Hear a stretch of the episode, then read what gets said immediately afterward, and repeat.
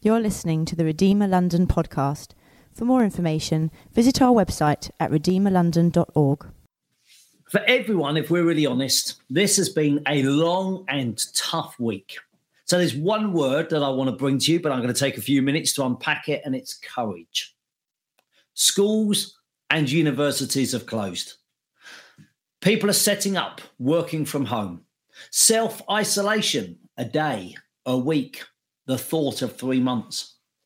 Struggle to buy shopping. Sunday service closed. Saying no to mum for Mother's Day lunch. How are you feeling this morning?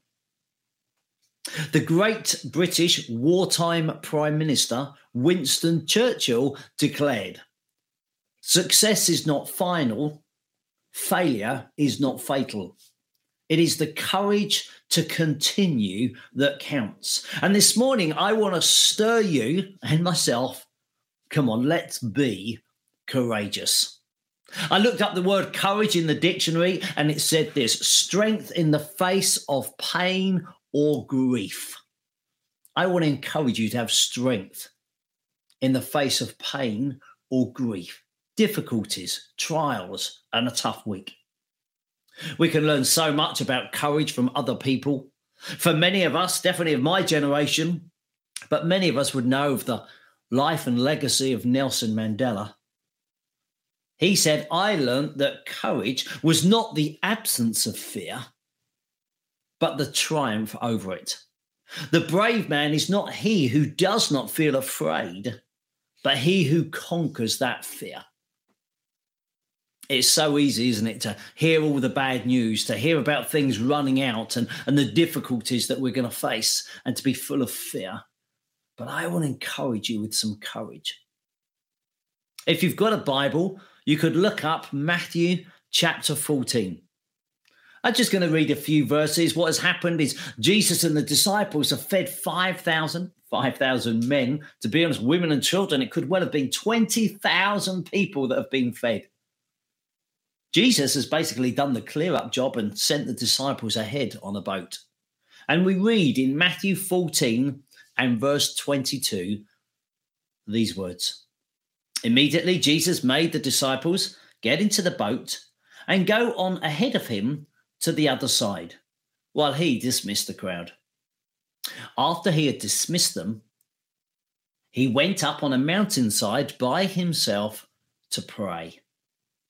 Later that night, he was there alone, and the boat was already a considerable distance from the land, buffeted by the waves because the wind was against it. Shortly before dawn, Jesus went out to them walking on the lake. When the disciples saw him walking on the lake, they were terrified.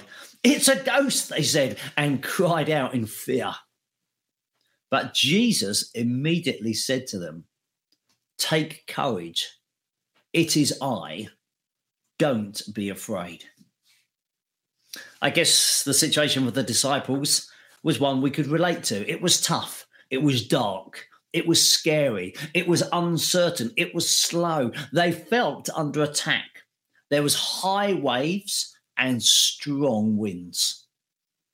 In the midst of this situation, Jesus comes along and he says these words Take courage, it is I. Don't be afraid. I guess I just thought about that one phrase and I thought it was true then, but actually, that's one of the main messages of the Bible. Take courage, it is I. Don't be afraid. I thought about the life of Abraham. Abraham was told to leave your country, leave your family, leave everything that is familiar to you. Go into the unknown where I will lead you. You can almost imagine Abraham hearing the whispers of God Take courage, it is I. Don't be afraid. I think of Joshua, Joshua, who was the assistant to Moses. Moses, as uh, you know, the, the prince of Egypt that led the slaves away. They'd been slaves for 400 years in Egypt. The people of God, the Israelites, marched to freedom, but it was a difficult time. Over a million people Joshua is given the, the opportunity to fill the shoes of Moses, take these people into the promised land. If you read the book of Joshua, you hear it many times in the first chapter take courage. It is I. Don't be afraid.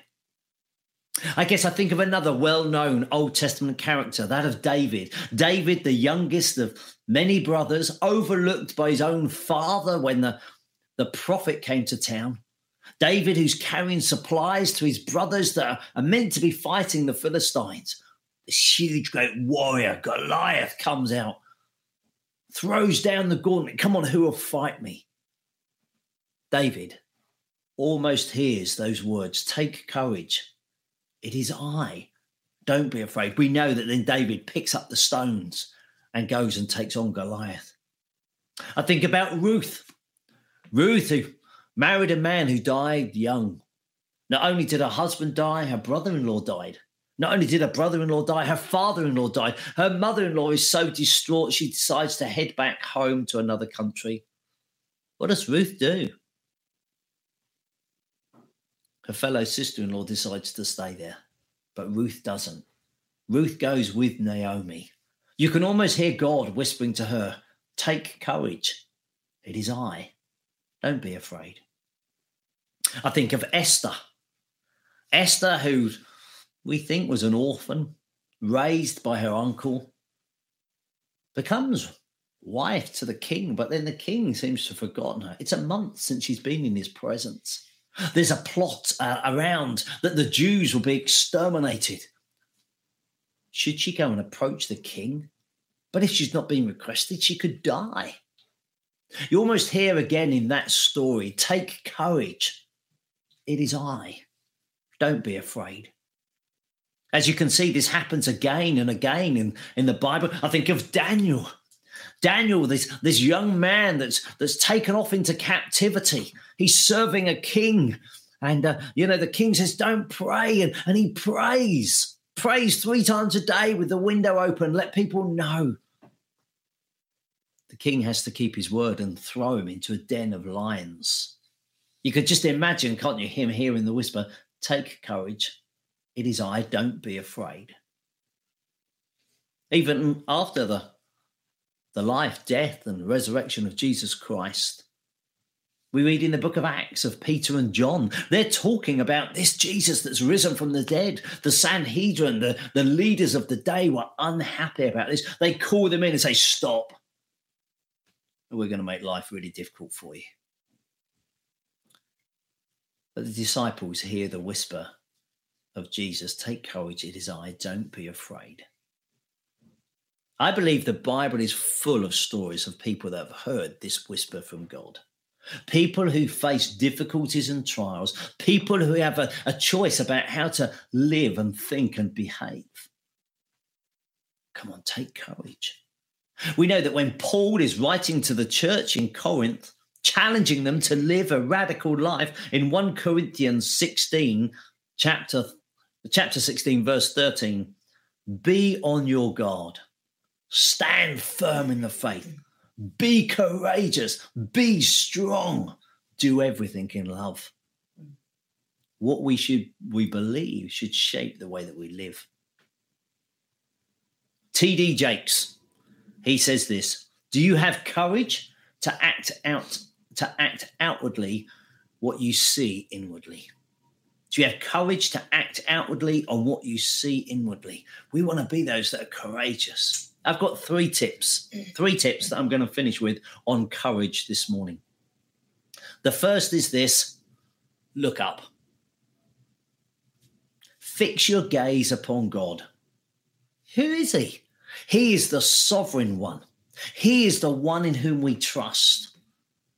I think the challenge for us is read the Bible more than you read the news. In this day of difficulty, fix your eyes upon God. Pray. Express your dependence upon Him. Ask Him to fill you with your Holy Spirit. The Spirit is called the Spirit of courage. The disciples said, Come on, He will give you boldness. Look up. What's the second thing we can do? Look in. Your security acceptance, and significance is not based on what you do, but what He has done for you. And therefore, I think it's good to pause and just to look in and think, actually, Jesus, what you've done for me is remarkable. Look in, in terms of look into the church. How do we connect with one another? I encourage you all, text somebody in the church today. Phone somebody. How are you doing? Send them an email. Write a card to somebody. Let's make sure we look into the church and care for one another at this time. Thirdly, look out. Look out. Our courage should be uncontainable. Mm. We are givers, not grabbers. We are helpers, not hoarders. When I'd heard about this whole situation, I decided to put a card through every door down my street. Just saying, hey, shall we start a WhatsApp group for our road? Is there anything we can do? You might be self isolating. You might need us to get some shopping, drop some post off for you. You may just want a phone call. I put Nikki and my mobile number on it. The first phone call came within 20 minutes. Within 24 hours, I've got 23 people signed up on the WhatsApp group just for the road because we should be those looking out. I recognize that we are in tough times. But let's press on in courage during this life, knowing that eternity waits for us all. The last verse I want to read to you is from 2 Corinthians, Paul writing to the church in Corinth again, 2 Corinthians chapter 4 and verse 16. Therefore, we do not lose heart. Though outwardly we're wasting away, yet inwardly we are being renewed day by day. For our light and momentary troubles are achieving for us an eternal glory that far outweighs them all. So we fix our eyes not on what is seen, but what is unseen. Since what is seen is temporary, but what is unseen is eternal.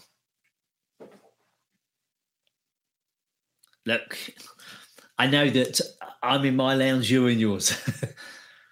Often on a Sunday, we'd say, look, if this is God's word and it's spoken, how do we just respond? And I'd love us to pause. I know it will feel like a long time, but I'd like us just to take a moment and look up.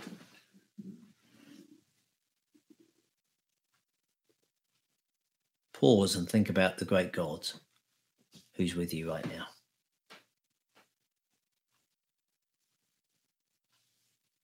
Pause and think about your shepherd, your father.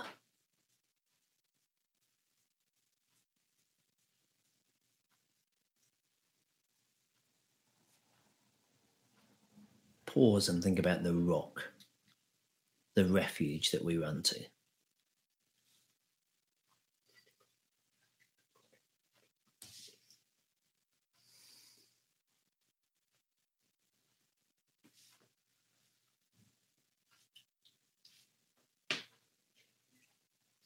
I'd love us to pause as well and just think about who could we connect to in the next week, in the next seven days, maybe even today. Who is there in the church that you could phone, call, Skype, Zoom, WebEx, whatever way it is? Let's just pause and think about how we're going to connect to others.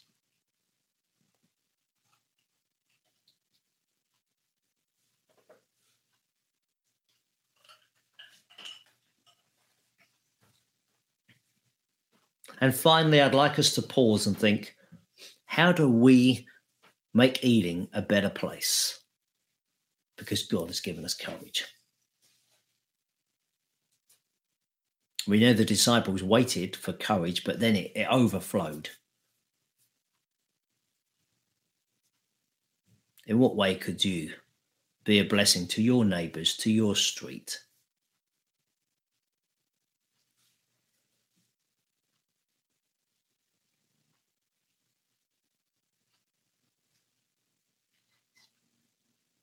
I'm going to lead us now in prayer, asking God to give us courage.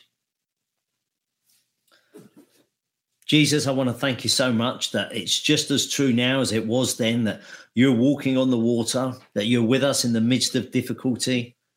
I pray that we take courage, that we think, oh, it's you, and that we are not afraid. I pray you help us all this week to look up, to look in, and to look out. And we ask this all for your precious name and for your glory. Amen.